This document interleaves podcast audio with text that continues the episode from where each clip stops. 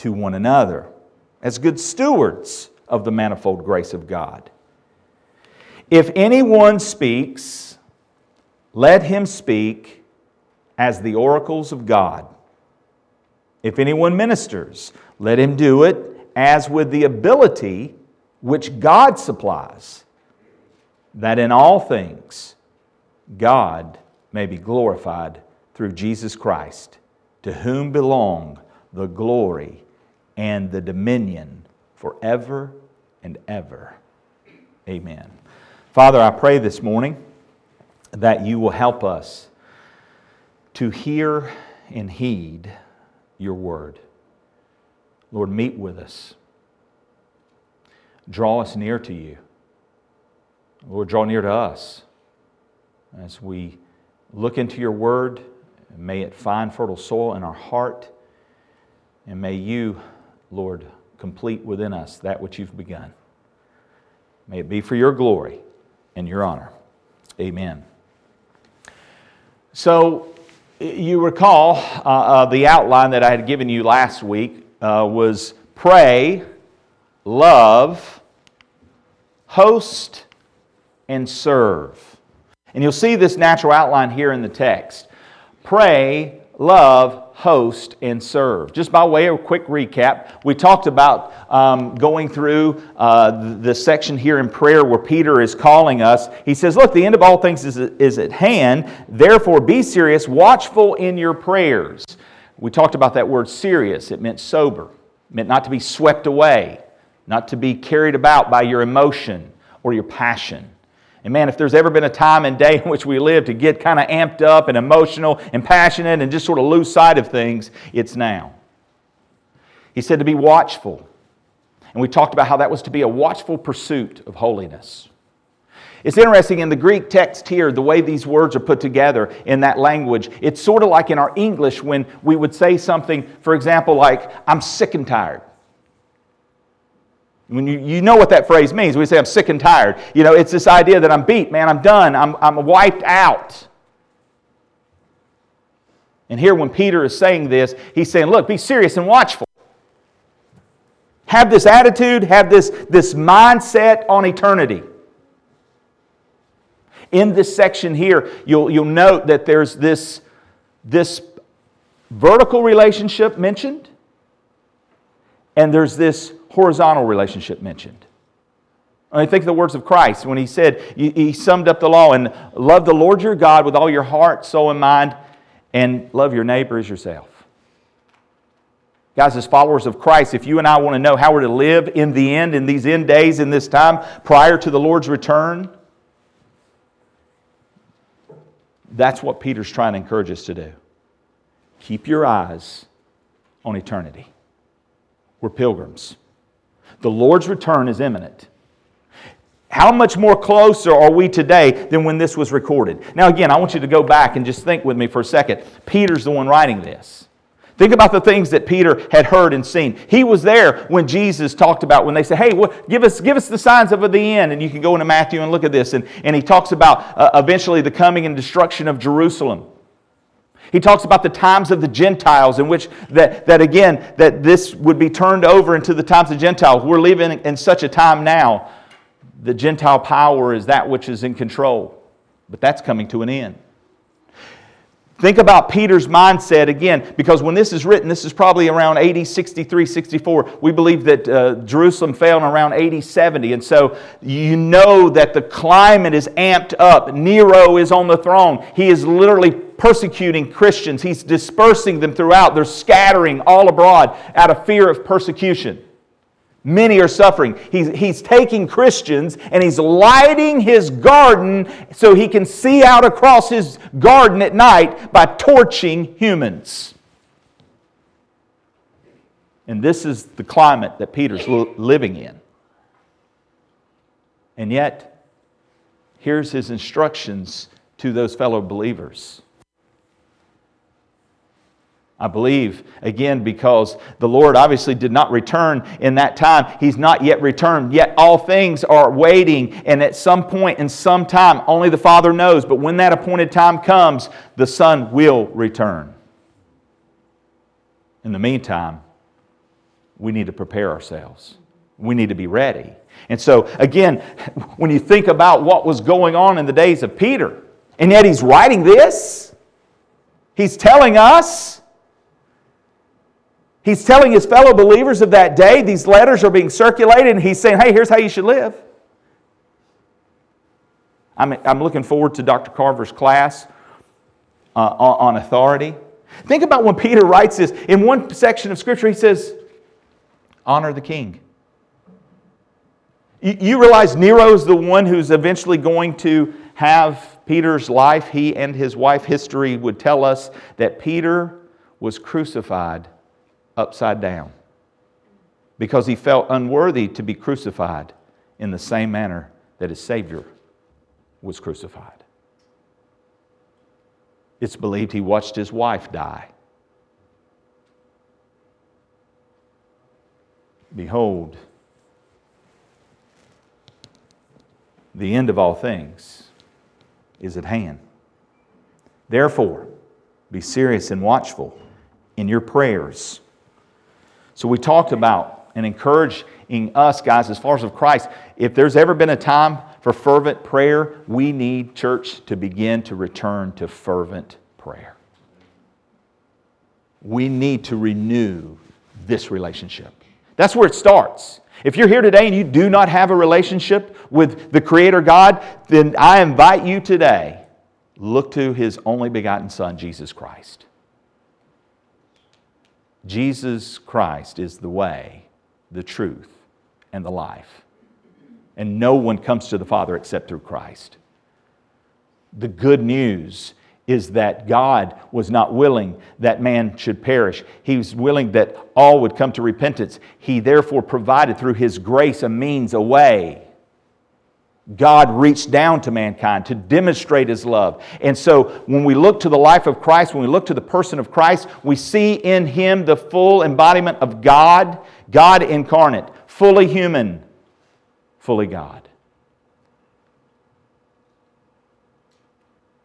And because of our sin that separates us from God, we needed a Savior. Jesus Christ is that Savior.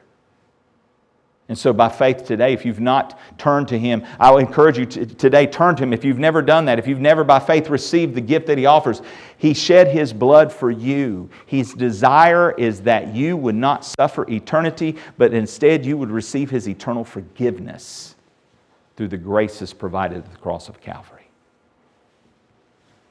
We need to renew this relationship. And the way we do that is through repentance and faith. Turn from your sin. Turn from your sin.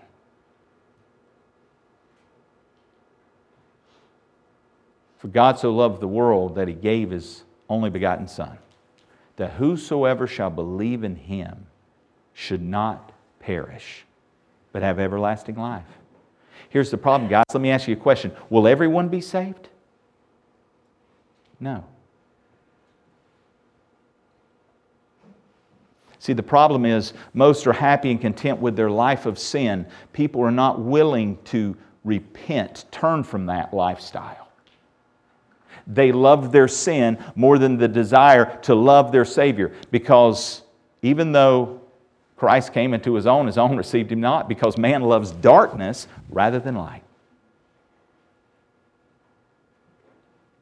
And unless the glorious light of the gospel should penetrate your minds, which, by the way, is blinded by the little God of this world. You want to know why people are perishing? You want to know why people are living like the devil? Because they're blinded by the devil.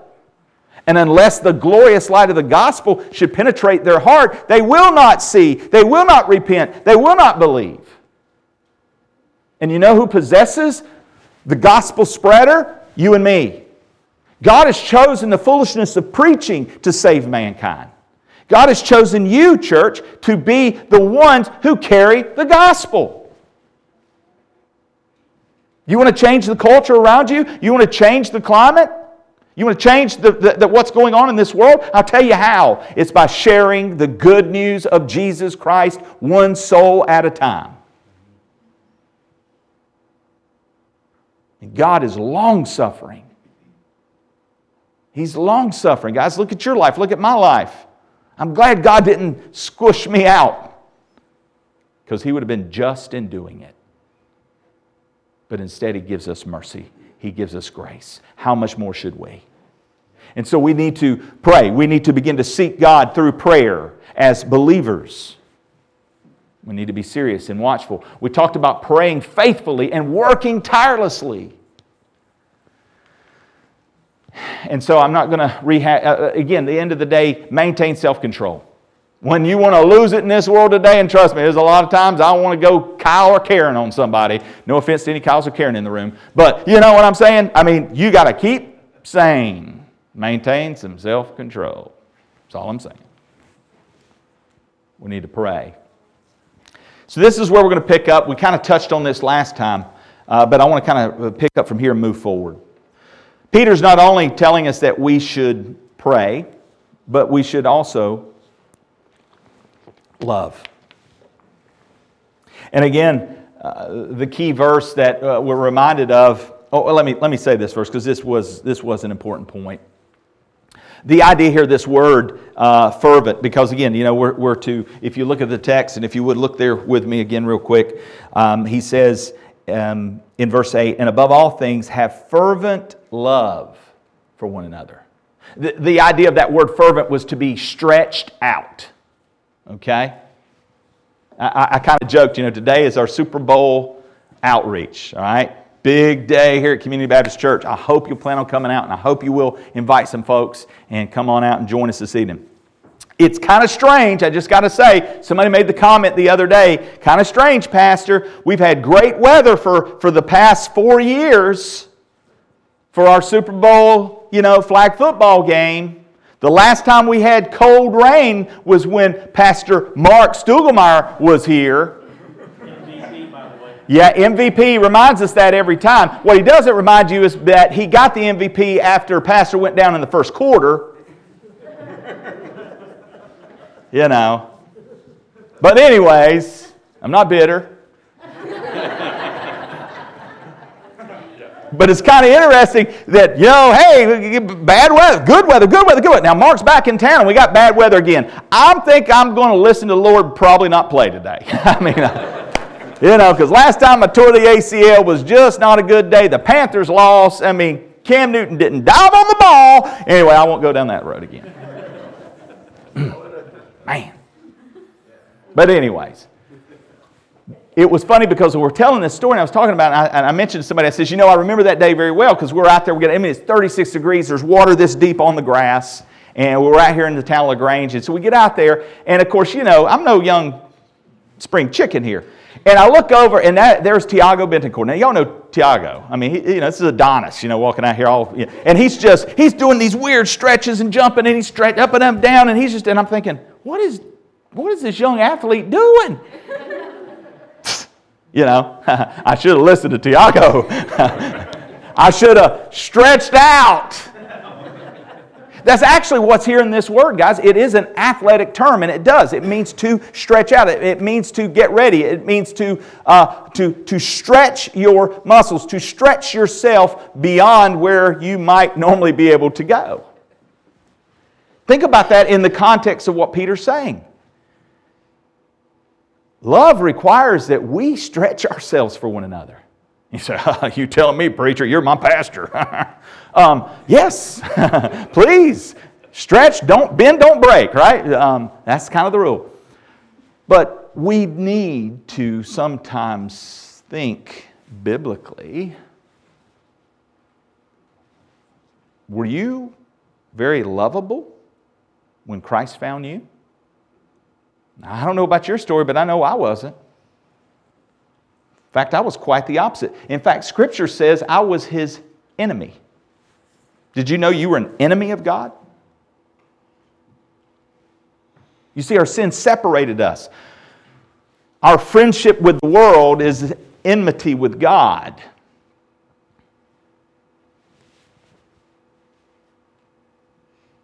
And yet, God demonstrated his love. While we were still yet sinners, Christ died for us. While we were still sinners, Christ died for us. You want to see love? Look to the cross. You don't think God loves you? Look to the cross. God loves you with an everlasting love. Who are we as fellow sinners not to love fellow sinners? When a holy God is willing to demonstrate his love while we're his enemies, he's still willing to love us. Church, this is vital. This is vital to, to the unity and community. This is vital to the growth of the church in the world today. This world needs to see love in action. Now, love doesn't compromise truth. It's important that, again, that you and I have a biblical understanding of what love is. I love Jeremy. He told me this. He says, you know, coined this phrase. I don't know if he coined it, but he told me this one a while back. You know, it's, it's we need biblical grace, not greasy grace. You know, slip right on into heaven. You know, Jesus loves me, but I'm going to stay in my sin. Mm-mm, that's not that's not biblical grace. That's not biblical understanding. That's not that's not true biblical love. You see, when the holy God of all creation grips your heart and he convicts you of your sin, when you recognize who you are in the eyes of a holy God, it should crumble us in our heart. It should cause us to be convicted to the core. To understand and agree with God when He says about you and me, there is none righteous, no, not one. It should be so convicting that it causes us to only have one response and one response, one response only God, forgive me. I am a sinner. I am sorry. Please forgive me. A genuine, not remorse, a genuine repentance. You know the difference, right? Uh, uh remorse oftentimes is simply, hey, I, maybe I got caught and, and so therefore I'm sorry and I shed a few tears. It's an emotional moment but it doesn't affect me to the point of new direction. You see, repentance and faith in the finished work of Christ at Calvary says this 2 Corinthians 5:17 Therefore if anyone is in Christ Jesus he is a new creation. Behold all things have passed away. Behold all things are becoming new. If your life and my life is not marked with a newness of life if it's not marked with a new heart and a new desire we need to ask what love have we received?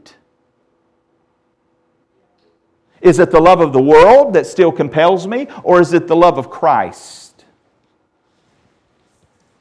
And so Peter is reminding in these end times, in these last days, as we await the imminent return of our Lord and our Savior as believers, we need to stretch out. We sometimes need to stretch ourselves in loving one another.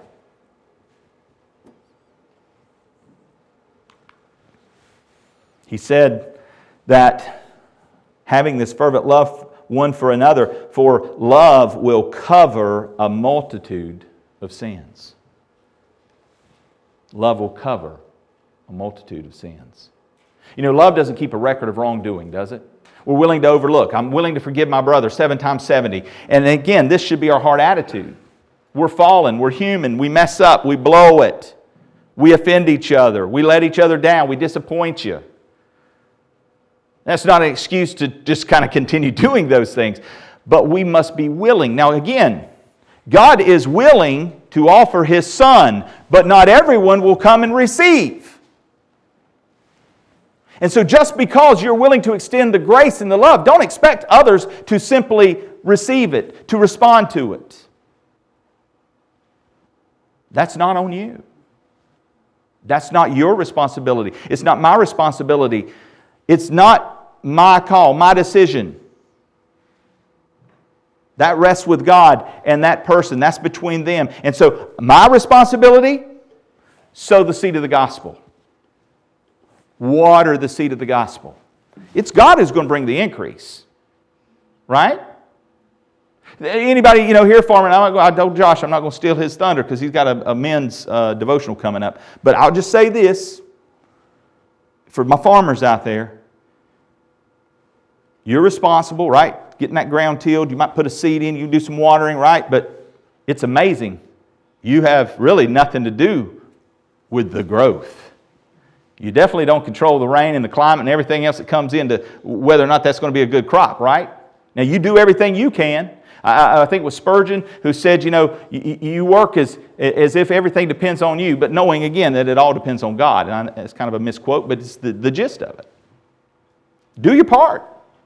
We just learned this in Philippians. Remember the passage? God has worked in. That which He has worked in, you work out. Work out your salvation with fear and trembling. So, one of the things we're called to work out, one thing we're called to work on, is our love for one another.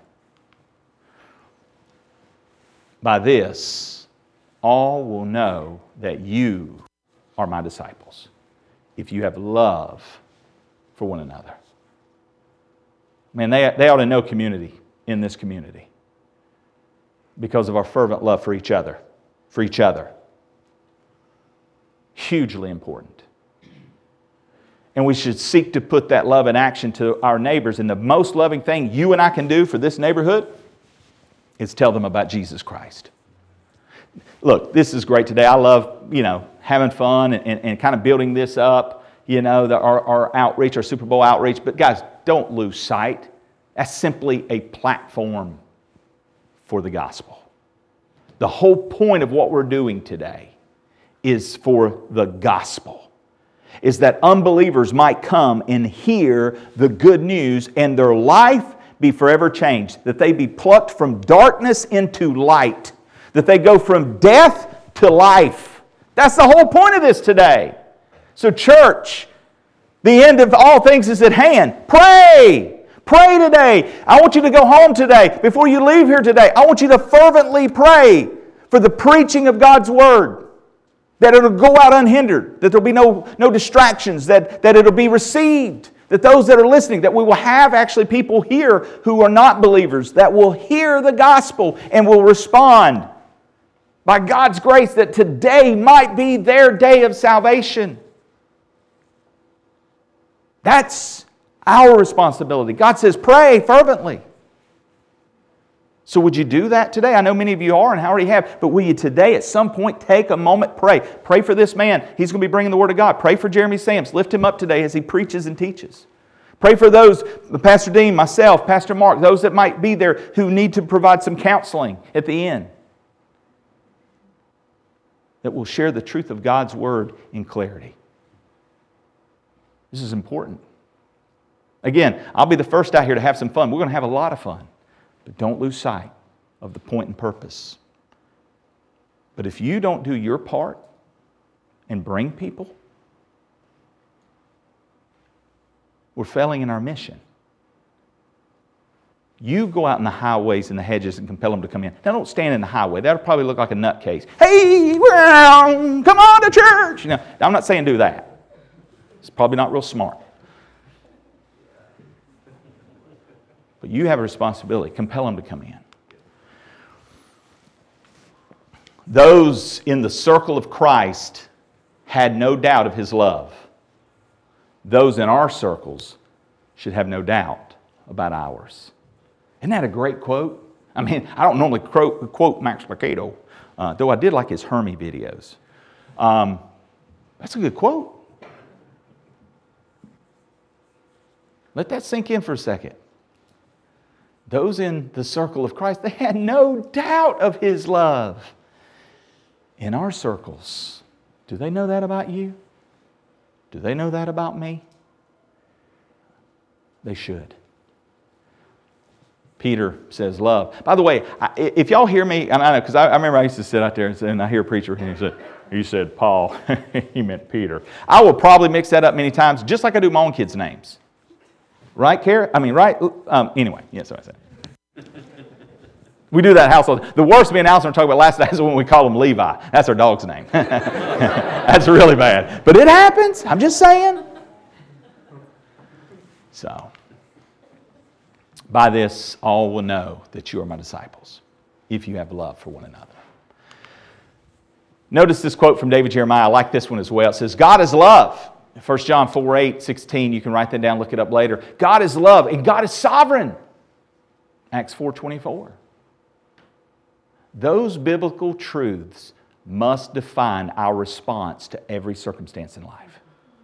I mean, you want an anchor, you want something to guide you, you want a compass. You think about these two truths God is love, and God is in full control. I mean, does that not relieve every bit of anxiety you might have? So let me get this straight, preacher. God loves me, and He's God, and He's in control of all things. Yes. God loves me, and He's in control of all things. God loves me. What am I worried about?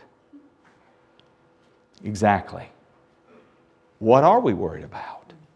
But just like Peter, we get out there on the water, man, we're making some good time, and all of a sudden, hey, this is a storm going on. yeah, and all of a sudden, I'm, ah. That's normal. Some of you ain't quite as dramatic. Though, Mark, I've seen, yeah, we get that way though, don't we? We get a little anxiety going, we get a little stress going. I mean, it's understandable. But why? It's because we take our eyes off of Christ. We forget God is love. We forget God is sovereign. And we look at the storm around us. Guys, this storm's going to get a lot worse. I can promise you. Okay, pastor's making a promise. Write it down. This world is going to get a lot worse. You ain't seen nothing yet. Hold my root beer. I mean, I'm just saying. It's going to get bad. It's going to get real bad. Hey, where are you going to have your eyes? On, on the every little wind blowing in the political climate? Because I'm going to tell you what, church, we've had our eyes on that one for a long time. Let's just kind of test that wind where it's blowing. Oh man, uh, uh, the, the failing dollar, it's gonna, it's gonna, we're doing good right now, but one day all this money, so my grandkids got, we're gonna keep our eyes on, on, on the financial. I don't know what it is that we're, we're, we're, taking our eyes off of Christ for. Guys, I'm saying this, we all need to hear this. God is love and God is sovereign. And these are two biblical truths that must define every circumstance in our life when we respond to it. The end of all things is at hand. Therefore, therefore, remember these things. Pray, love. In verse 9, host. We're to host. So let's take this, check this out if you would. Verse 9.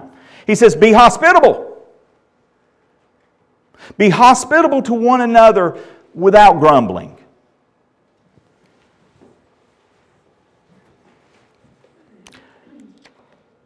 hospitality is, it should be a marking of us as, as believers in Christ.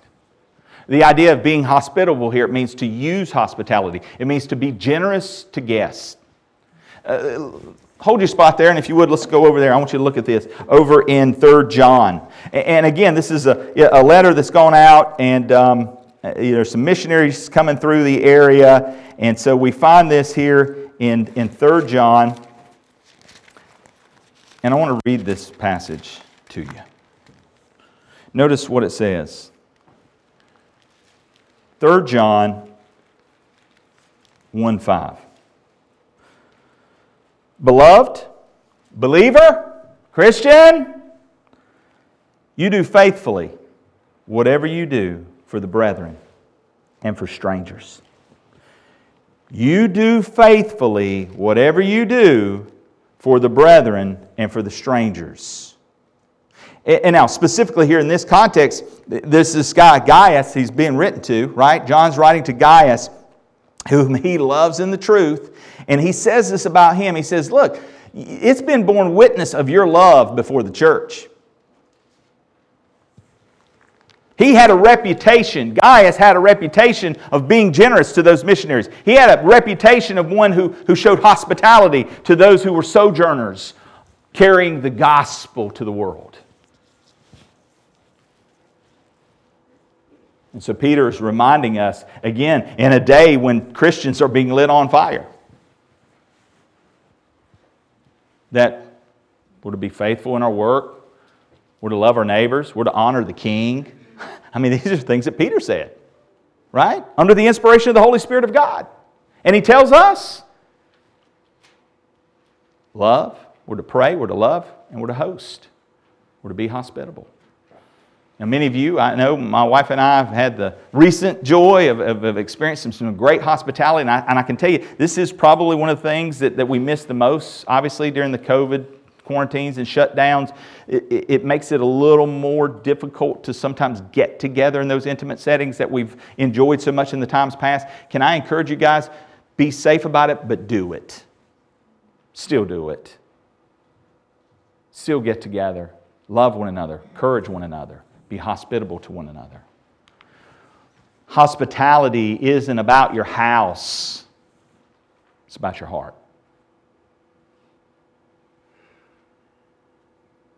How's our heart today? Remember, guys, it's not about your house, it's about your heart. Help us be hospitable as the end is near. One of the other things, it says that we should do this without grumbling. Church, how's your grumble meter?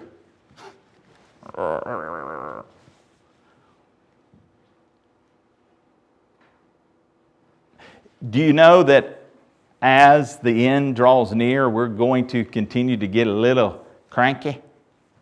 It's going to be a little heat getting turned up, right? We need to be on guard. We need to guard our hearts that we're not grumbling about one another. This is what Peter is wanting these believers to know. He says, Look, guys, you need to be praying for one another. You need to be loving one another. You need to be hosting one another. And you don't need to be grumbling about each other. These little secret debates of displeasure. That's straight from the pit of hell. And if any of you are caught up in it, you need to send it back where it belongs. It's terrible, it's divisive. Stop it. Quote Bob Newhart Stop it. Two words. You might want to get a pen and write this down. Stop it. Right?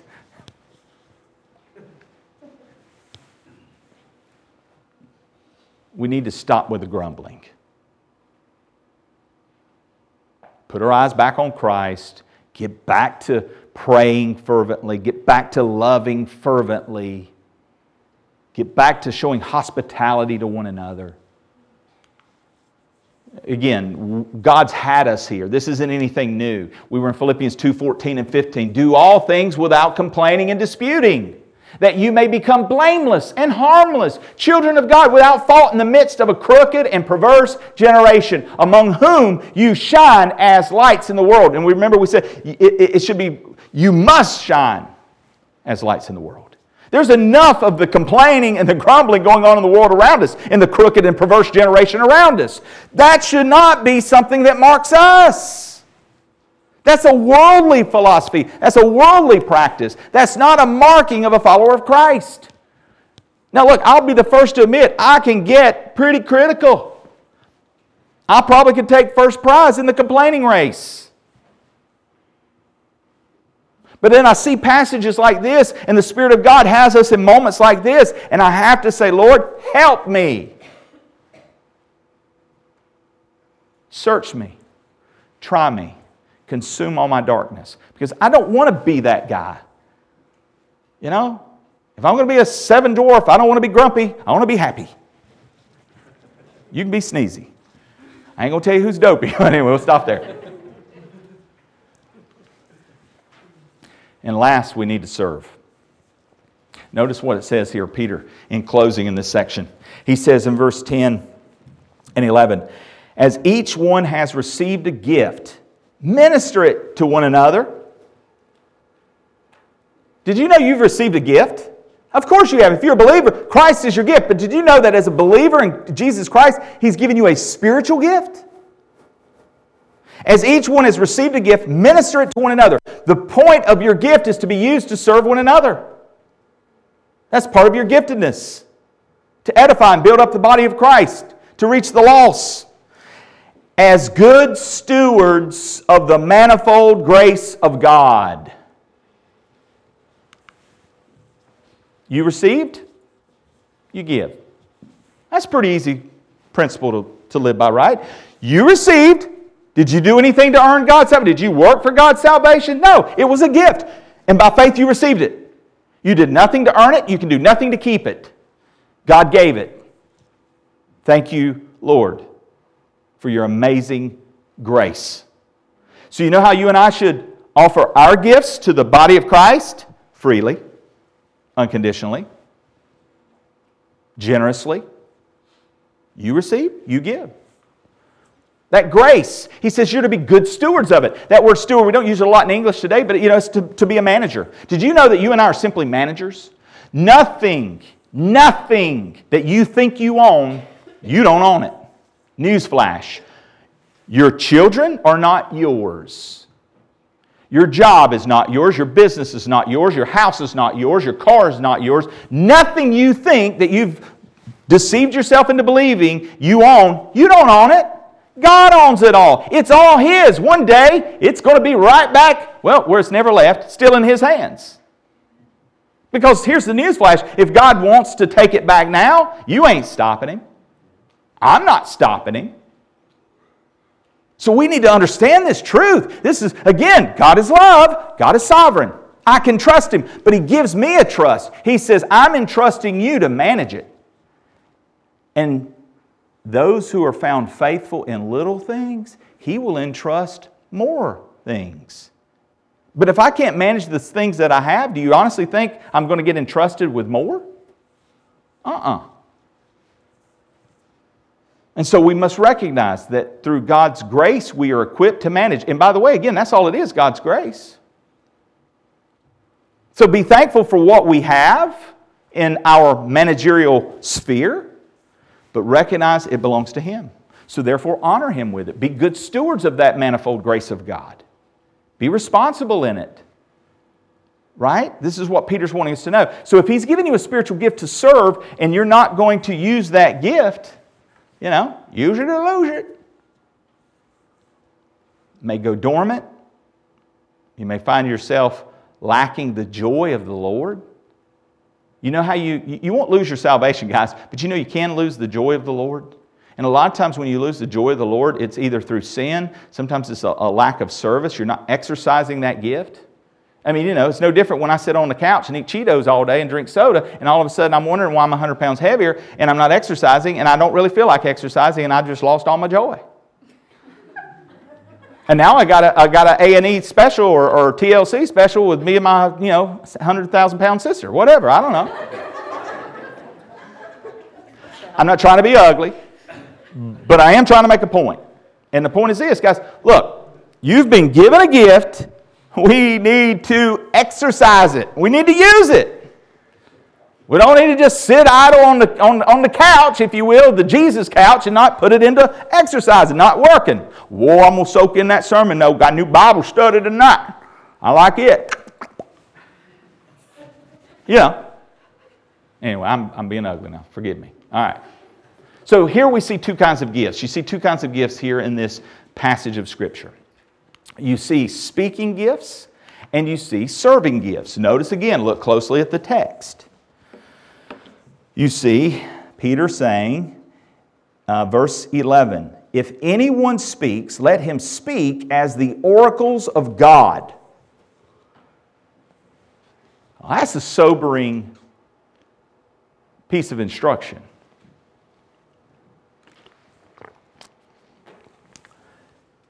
Guys, I realize as a pastor teacher that whenever I'm offering spiritual food to you, Okay, yeah, I throw in a few little, you know, cotton candy there. That's probably just going to make you sick if that's all you chew on.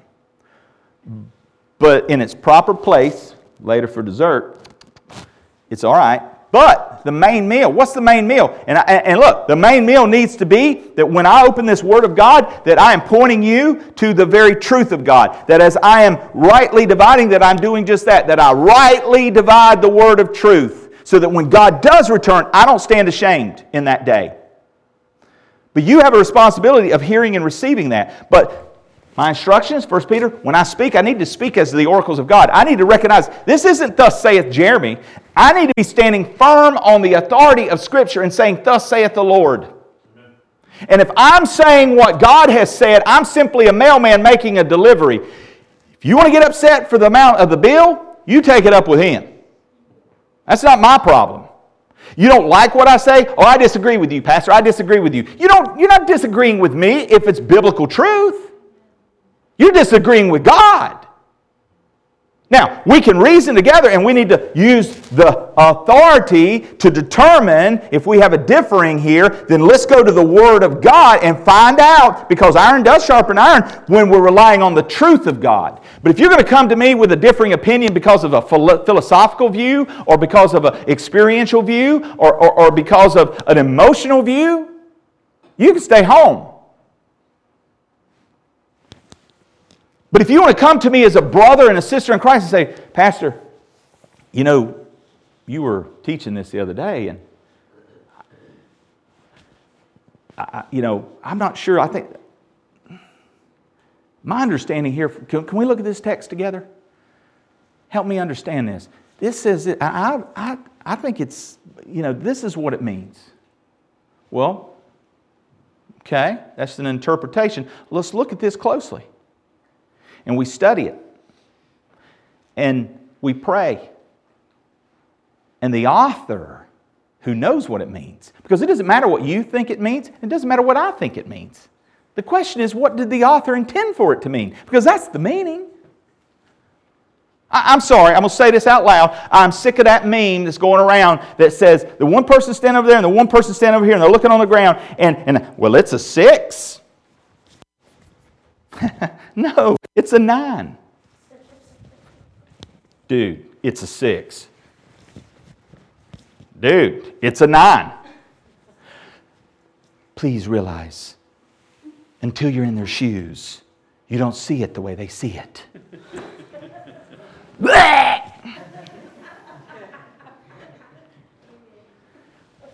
Time out. When that number fell off the wall, it was either a six or it was a nine. Now, we might not know, but if we go to the author and say, hey, Mr. Number Guy, when you put that on the wall, was that a six or a nine? Now, I would say, he might say, uh, actually, it's a 19, the one still up there. oh, sorry, brother.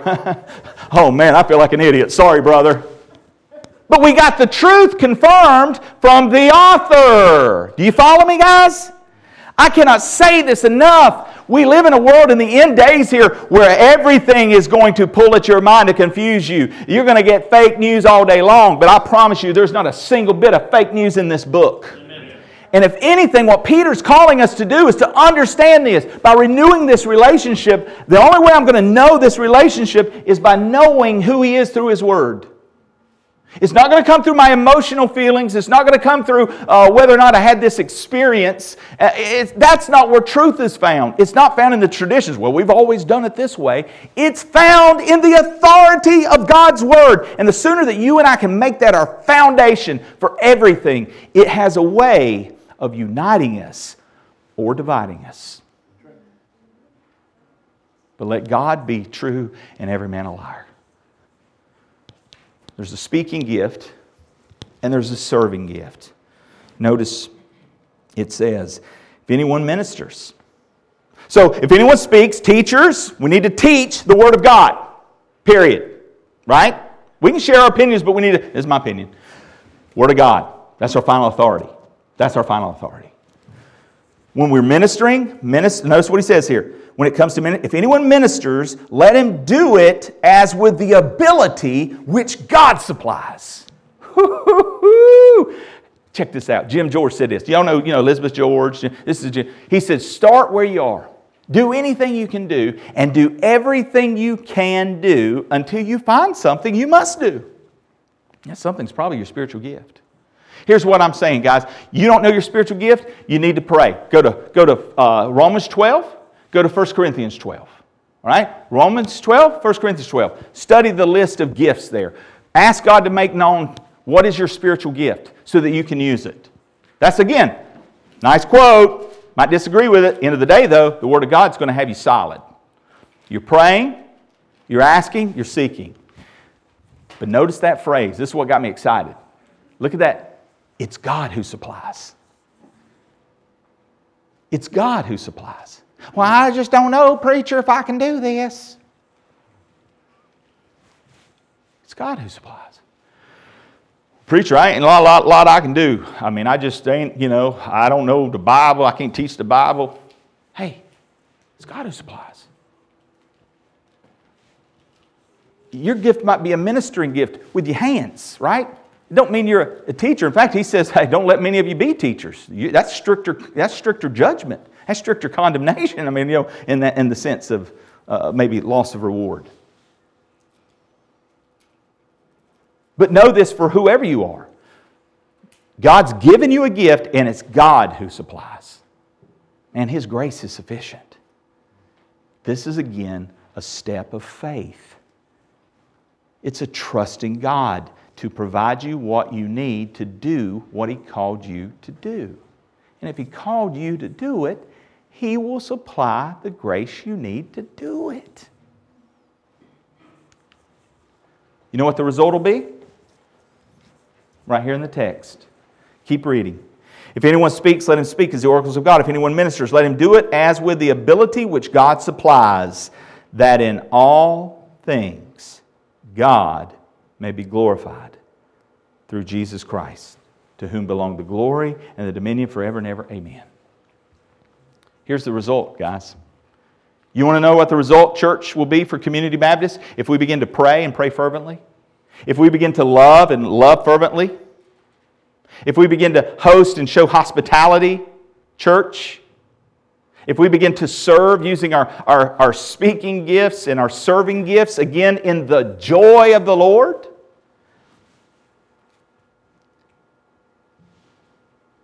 God will be glorified. God will be glorified. This is what we were created to do. He created us to glorify Him and enjoy Him forever. J.I. Packer said, Our high and privileged calling is to do the will of God in the power of God for the glory of God.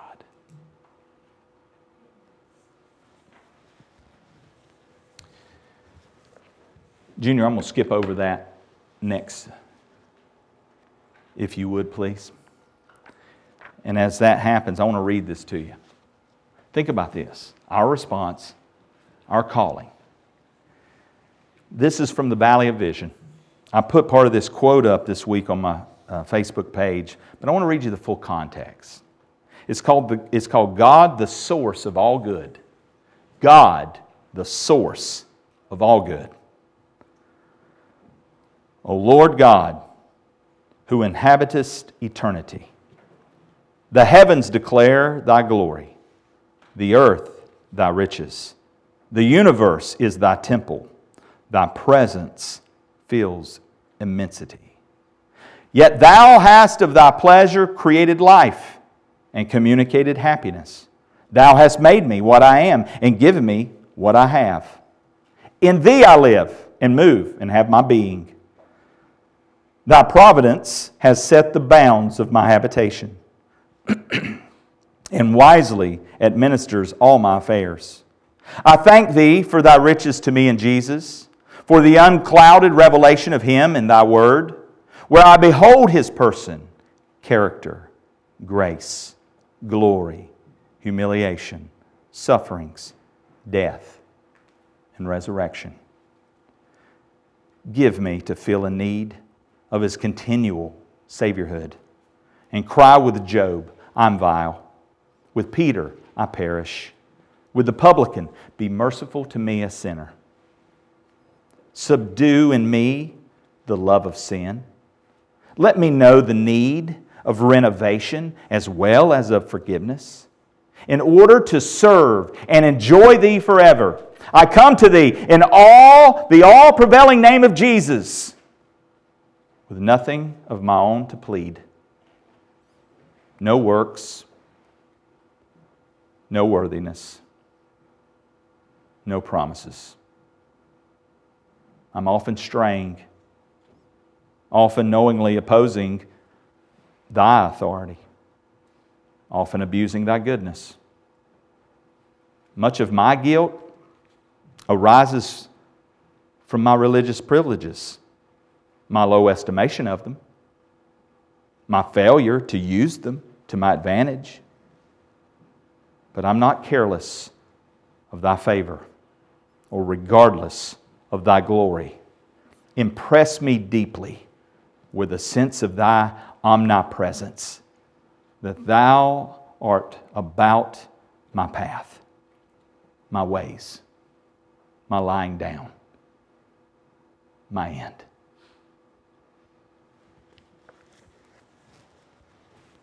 Conclusion Church,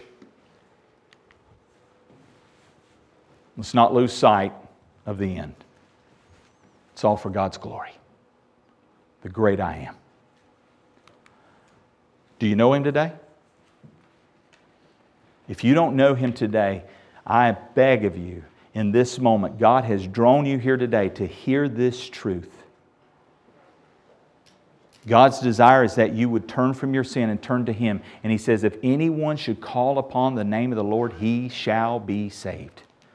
Would you, in this closing moment, just cry out to the Lord from right where you are in the depths of, of depths of your soul, recognizing that you and I are sinners, and the wages of sin is death. But the gift of God is eternal life through Jesus Christ our Lord.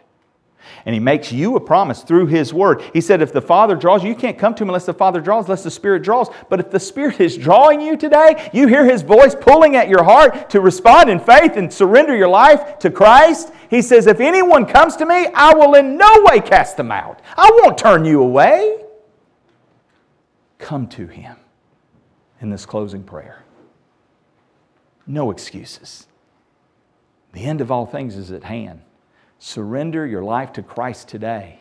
And Christian, let's keep an eternal perspective. Especially in these darkened days, keep an eternal perspective.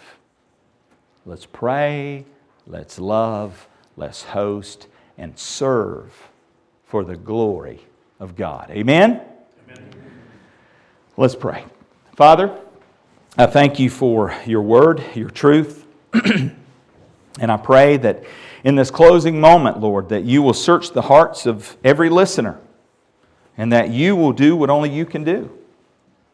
The Bible says that salvation belongs to the Lord. And so, Lord, you know the heart of every listener watching online, watching on TV, here today in the audience. Lord, meet with them right where they are. Doesn't matter the sins they've done, they don't need to clean up. They just need to come to the cross. That's what the cross is about. Getting what you don't deserve. You get grace, mercy, love, forgiveness.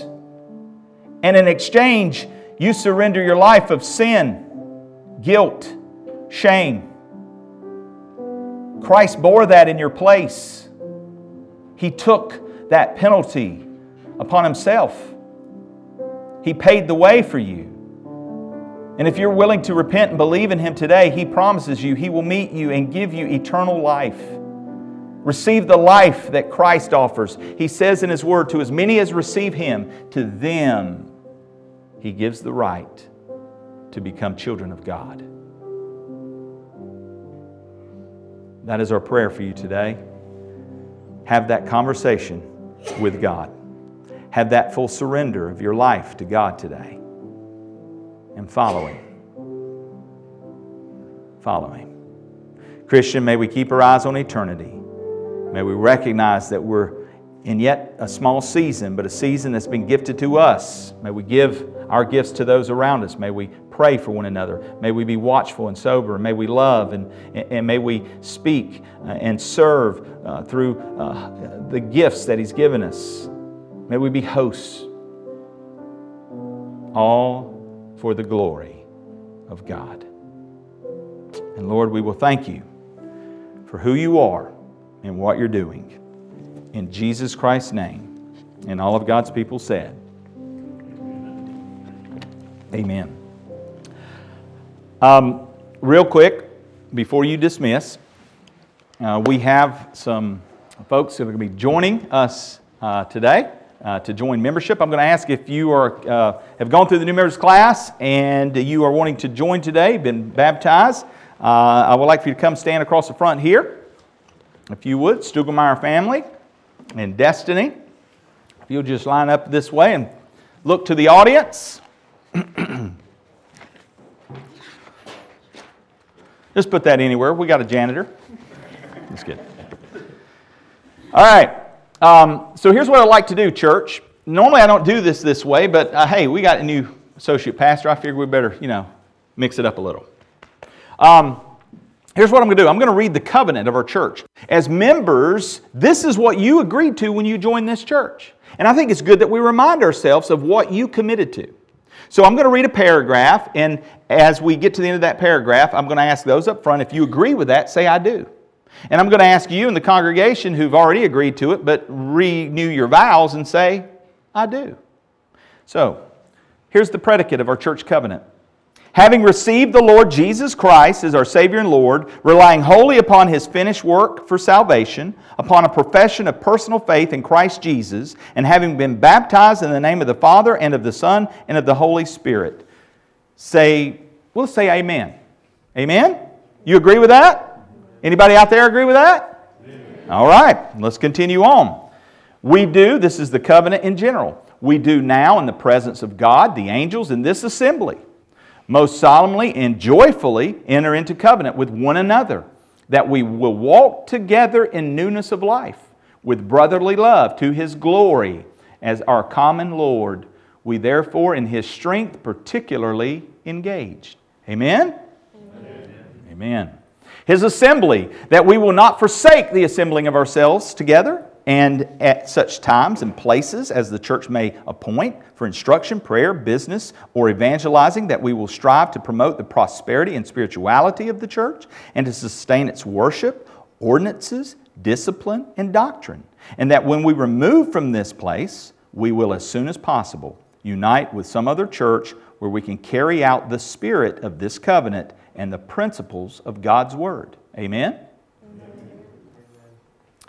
Mutual care.